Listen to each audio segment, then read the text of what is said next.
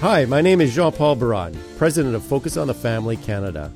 As we approach the end of 2021, I'm grateful that Focus was able to help thousands of families navigate this challenging year. Looking to 2022, I'm excited for the many opportunities ahead to share the love of Christ and to help families thrive. Will you consider a year end donation to help us reach even more families? And right now, your gift can be doubled.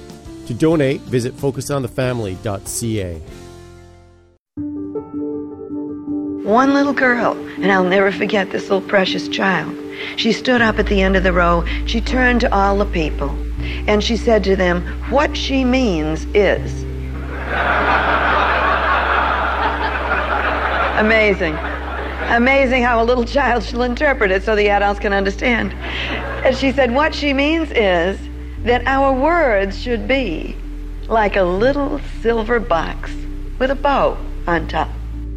That's our guest on today's episode of Focus on the Family, the late Florence Littauer, remembering a moment at church that led her on a quest to give others the gift of encouraging words. Welcome to our show. Uh, your host is Focus President and author Jim Daly. I'm John Fuller. John, the world lost an amazing author, speaker, and encourager when Florence died in the summer of 2020. And our condolences go out to her family. Florence taught communication skills for over 30 years and wrote over 40 books, including the bestseller Personality Plus based on the Hippocratic theory of four basic personality types. Yeah, and today's content is taken from another hugely popular book called Silver Boxes The Gift of Encouragement. And you can get a copy from us here at Focus on the Family when you call 800, the letter A in the word family, or visit focusonthefamily.ca. Here's Florence Littauer on Focus on the Family.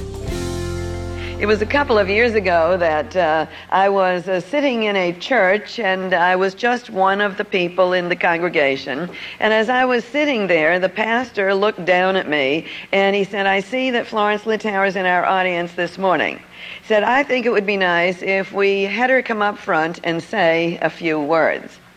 Now, for some of you, that might be a shock to be called forward to say a few words spontaneously. For me, I have never been at a loss for words, and I never mind being brought forth to say a few words. So I got out of my seat and started up the aisle. As I started up the aisle, he uh, looked down and he said, In fact, why don't we have Florence do the children's sermon this morning?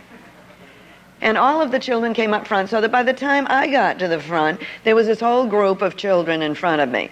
So as I looked at this little group, I thought to myself, uh, what am I going to say to them? Well, I thought right off a verse. I'll teach them a verse. The verse that came to my mind immediately was a verse that we had used with our children. And the verse is Ephesians 4:29. Let no corrupt communication proceed out of your mouth but that which is good to the use of edifying, that it may minister grace unto the hearer.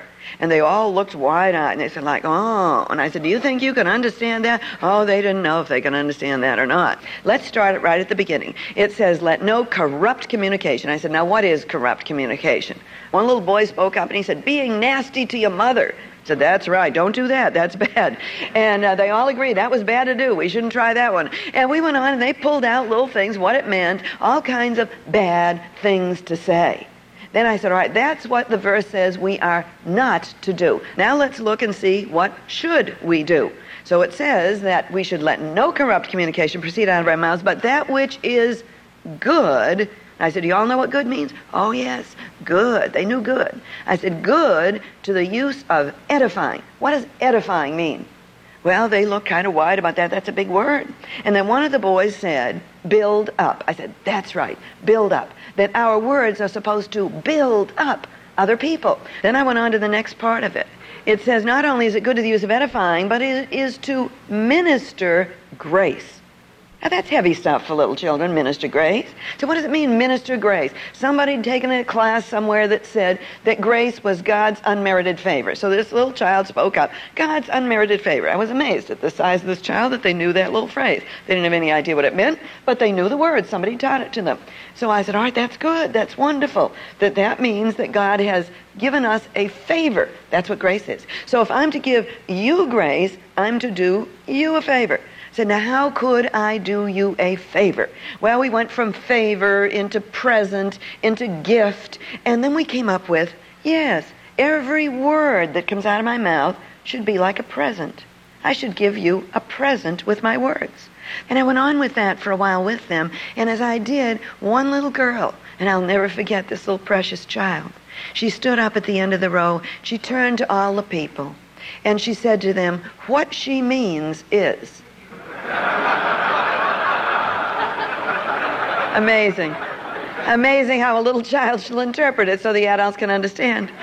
And she said, What she means is that our words should be like a little silver box with a bow on top. I looked at her and I said, That's right. That's what our words should be. That we should think of it like that.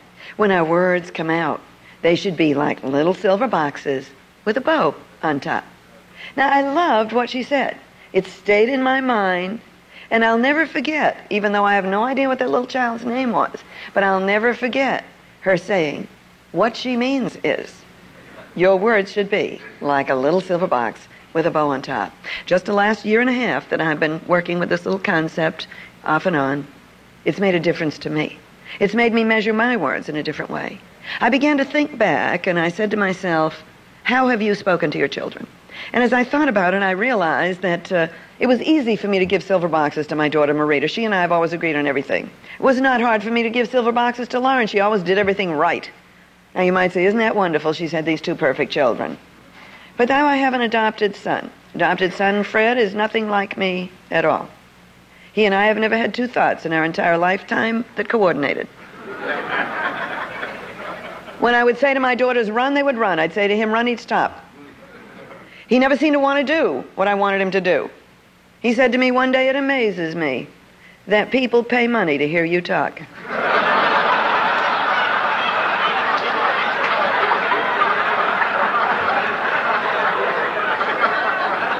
That is not a silver box.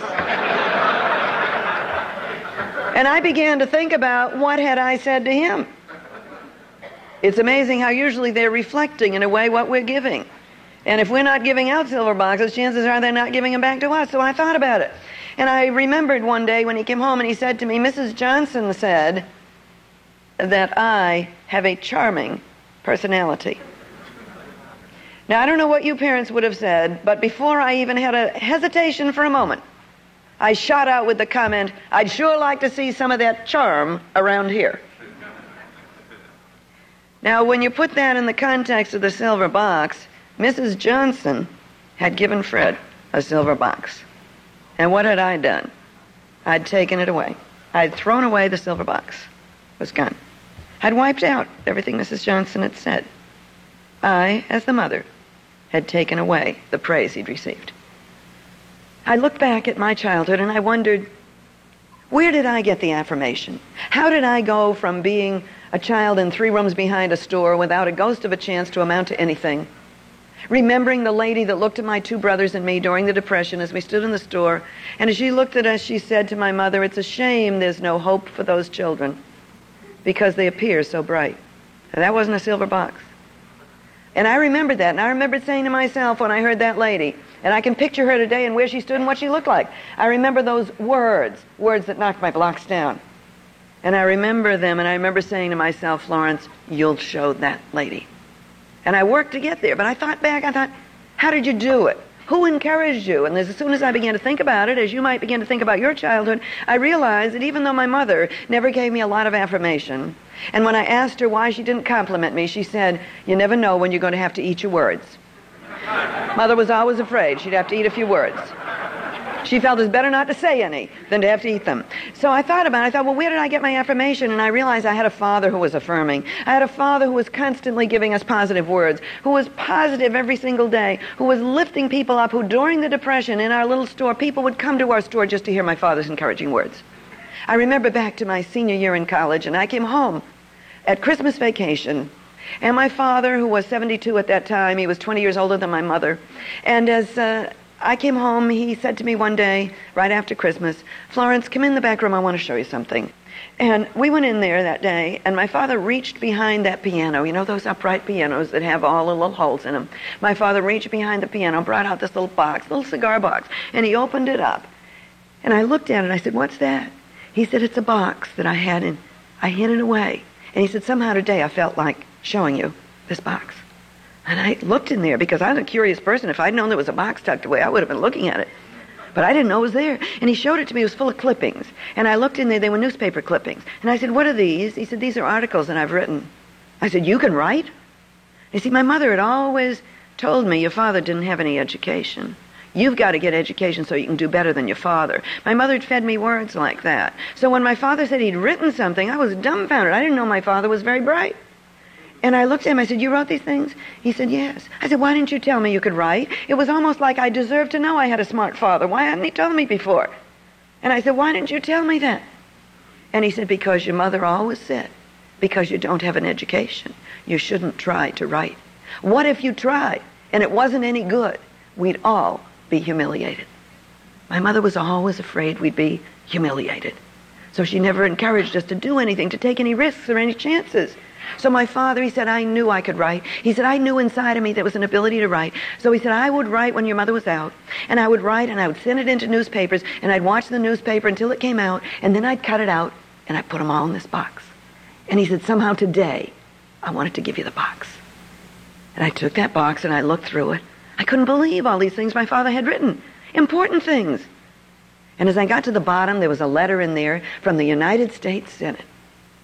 I always have been interested in politics. I've always been interested in personalities. And it was from Henry Cabot Lodge Sr. And I opened up this letter and it was to my father. And I said, What did Henry Cabot Lodge write you for? And he said, Well, I wrote him a letter telling him how he should run his campaign better, more efficiently and effectively next time. And he said, Because of that, he wrote me back a letter, and it was a personal letter, two pages typed. And it said, Dear Walter Chapman. And then it went down. This idea was very good. I will implement that in my next campaign. This idea I cannot use for this reason. And he enumerated everything, two pages, answering my father's letter, sharing with him what he liked about what he'd said and how he thanked him and appreciated what he'd done for him. My father had written silver boxes to a senator, and he'd replied.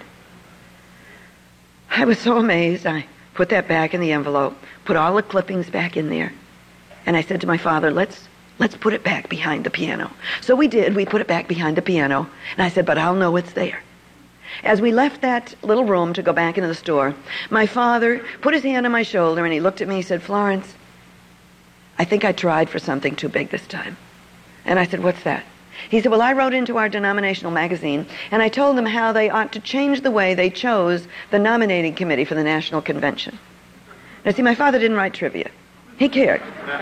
He had the big picture. And he said, I wrote in and told them how they should do it differently. He said, good suggestions. And he said, it's been three months now, and they haven't published it yet. And then he looked at me again, and he said, Florence, I guess I've tried for something too big this time.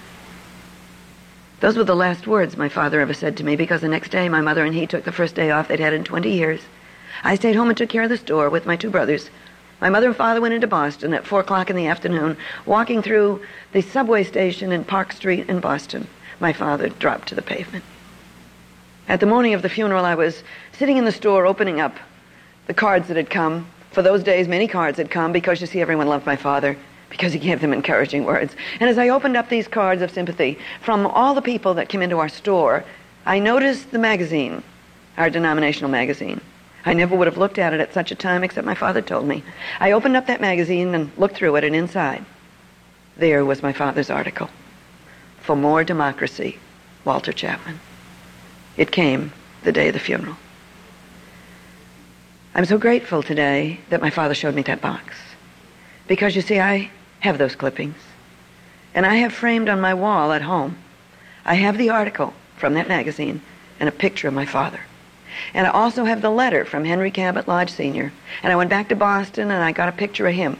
And I have Henry Cabot Lodge and his letter and my father and his article. And I have those framed on the wall in my study so that every day as I pass by, I'll remember the value of an encouraging word. Because you see, my father had a box of broken dreams. Things he could have been if only someone had encouraged him. This Focus on the Family broadcast will continue in just a moment. I can do all things through Christ, which strengtheneth me.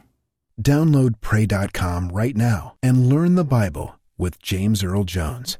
With God, all things are possible. Carry God's light with you. Download Pray.com right now, the new prayer and sleep app for Christians. After a long day, find a pocket of peace with Pray.com's bedtime stories. Sleep soundly to the word of the Lord. Download Pray.com right now, the number one app for Christians. Are you facing challenges as you raise your kids? Have questions about conflict in marriage? For generations, Focus on the Family Canada has been giving trusted guidance to nearly any topic families are facing, and it's all available on our free app. Explore a huge library of broadcasts from well known speakers who cover everything from growing in your faith to dealing with mental health challenges. Search for Focus on the Family Canada in your App Store and start exploring all the resources available to you for free. Do you have a desire to help families thrive? Named one of the best Christian workplaces in Canada, Focus on the Family Canada is looking for skilled, passionate people to join our dynamic team. We are currently looking to fill positions in marketing, digital media, and web development at our head office in Langley, BC. If you or someone you know feels called to be part of our dynamic team, explore current job openings today at focusonthefamily.ca/employment. Thanks for listening to Focus on the Family. Let's resume now with the balance of today's programming.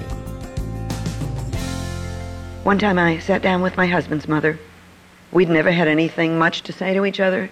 She seemed to be a superior being. She seemed to be above everybody else. She was elegant and beautiful, said the right things, did the right things, had the big home, knew how to pour tea out of silver pots, all the things I'd never learned.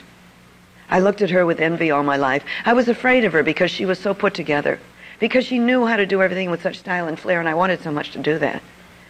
So I'd never really had a one to one conversation with her until this one night, just a number of years ago, when I sat with her in her living room and I didn't know what to say to her, and I, I asked one of those trite questions. I said, Mother, what was it like when you were young? You know you're getting old when people ask you that. People have started asking me that. My grandchildren, Grammy, what was it like when you were young? They think I knew Abraham Lincoln personally. So I asked my husband's mother, what was it like when you were young? Not knowing what I'd get for an answer, and she said, oh. Immediately she said, oh, I remember when I was in college, I had this boyfriend, and I was so in love with him, we were going to get married. And she went on telling me about this, and I looked at her wide-eyed. I'd never thought of my mother-in-law having a boyfriend. Somehow it just didn't seem to make sense. And as I looked at her, and so I said to her, well, tell me about it, mother. And she told me that she and he were going to get married, and when they graduated from college, and she graduated from Cornell when she was 19, and she said, uh, when we graduated from college, we went two separate directions for the summer. He was going to call me in the fall, and we were going to get married. I said, well, what happened? She says, well, when the fall came, he never called me. She says, he never called. I looked at her. I said, you mean he never called you? She says, he never called. I never heard from him again. I said, well, what did you do? She says, well, I cried a lot. Tears came down her cheeks. I'd never seen my mother-in-law relaxed. I'd never seen her real. And you may have some person that you deal with that you know is not real. You've never really gotten in there behind who they appear to be behind the wall they've built around themselves and for protection. I'd never noticed it or realized that was what it was. But as I talked to her, she cried and she said, he never called me and my mother didn't like him anyway because he didn't come from a rich enough family. And her mother's theory always was you can marry and fall in love with a rich man as well as a poor man. That was her family motto. She said my mother didn't like him anyway. She says, after a while my mother introduced me to Fred Littauer and she said I married him on the rebound. And then she looked at me and she said, I never was in love with him. This is Fred's father. And I looked at her and I said, You weren't? She said, No, I did the right things. I played my role. And she said, I had the five children. And I was the good wife. And as she said this, she is crying. And she said, But I never was in love with him. What did that make me feel about my mother-in-law that I'd been judgmental and negative about? That I thought this is a cold lady? I never knew she'd had a problem like that before. And I looked at her with a different feeling. And then she said, but that's not the end. She said, a couple of years ago, I went to a party. She's in her 70s then. She said, I went to this party. She says, I looked across the room and there was this man standing there. And she says, I looked at him and she says, he looked like that young man that I'd been so in love with.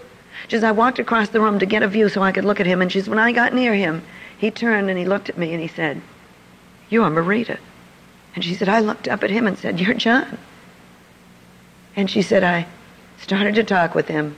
As I looked at him and I said, Would you answer me one question? Why did you never call? She said, He looked at me and he said, Oh, I called many times. And each time I got your mother.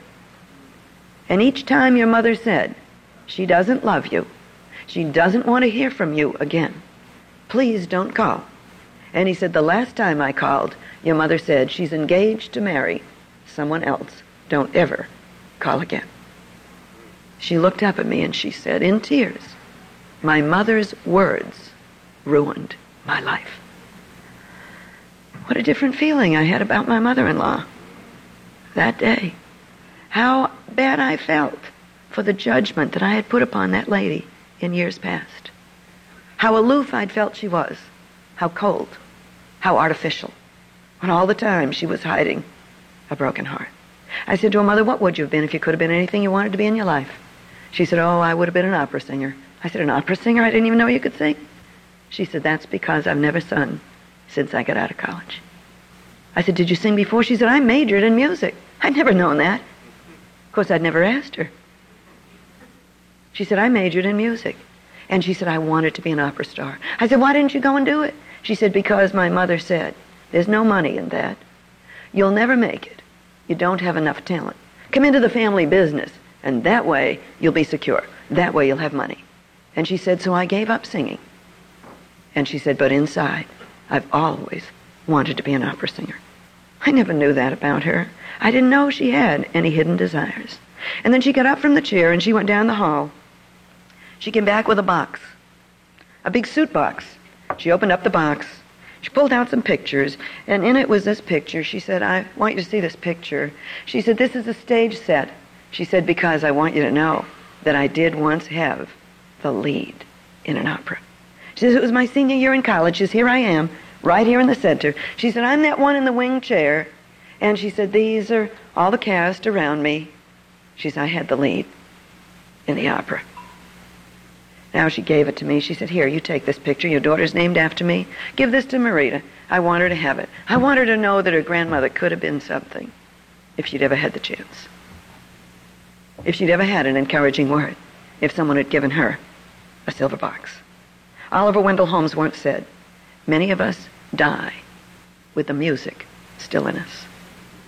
Fred's mother died with the music still in her. My father died with the music still in him. Each one of them had a box of broken dreams, a box of clippings, a box of pictures, memories of what they'd done that no one knew about, that had never become fulfilled. Both of them died with the music still in them. During Fred's mother's latter years, when Fred and I went to visit her, her mind had totally left her. She could not communicate. She couldn't say a word. We had no idea whether she could hear what we were saying or not, whether she understood anything. She was unable to articulate a word.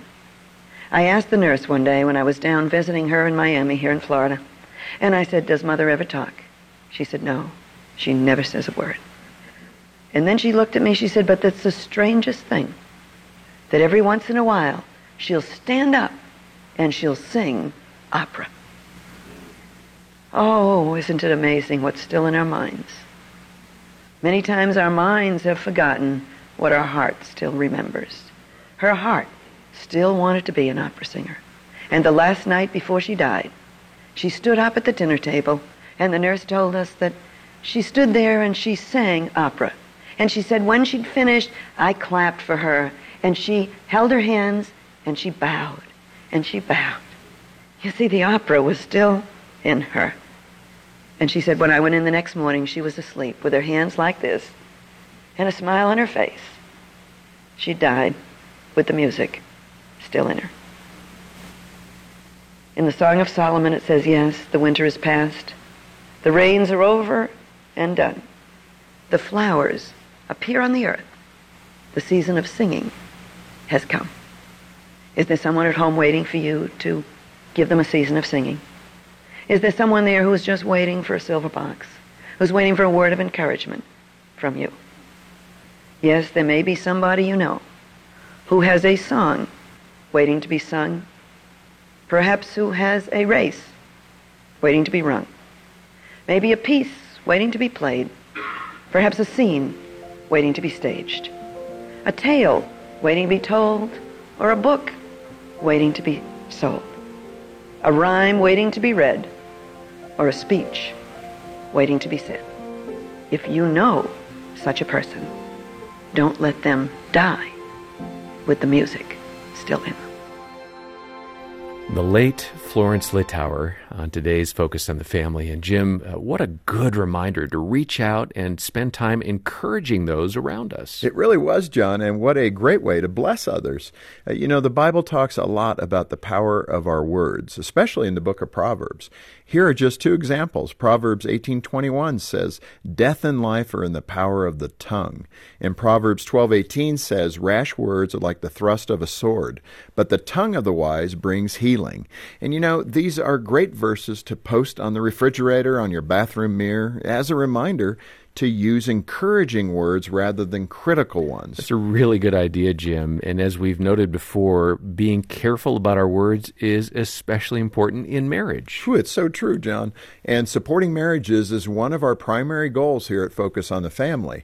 Our surveys tell us that over the past year, over 600,000 couples built a stronger relationship using Focus resources. And an additional 100,000 couples say that Focus helped them through a major crisis in their marriage. Here's one example from a man named David. He wrote, after I admitted to having an affair, my wife was devastated and turned to alcohol to escape our broken marriage.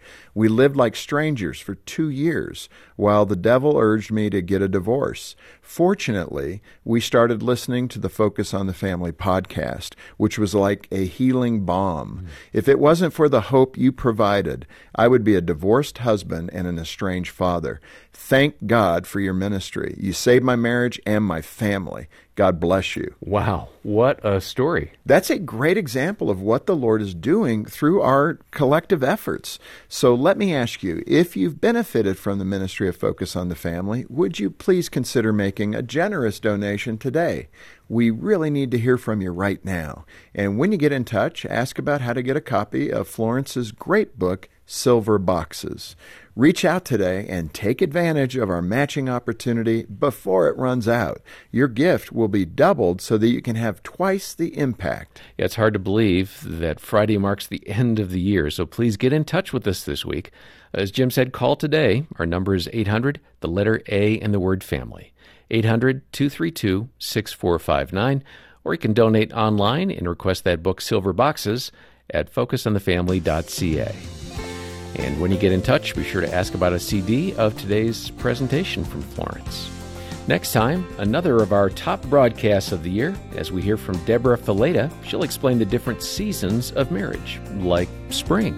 It's the season of planting good seeds mm. and uprooting weeds, the things that we don't want to see in our relationship. So, in nature and in relationships, the season of spring is really important. On behalf of Jim Daly and the entire team, thanks for joining us today for Focus on the Family. I'm John Fuller, inviting you back as we once again help you and your family thrive in Christ.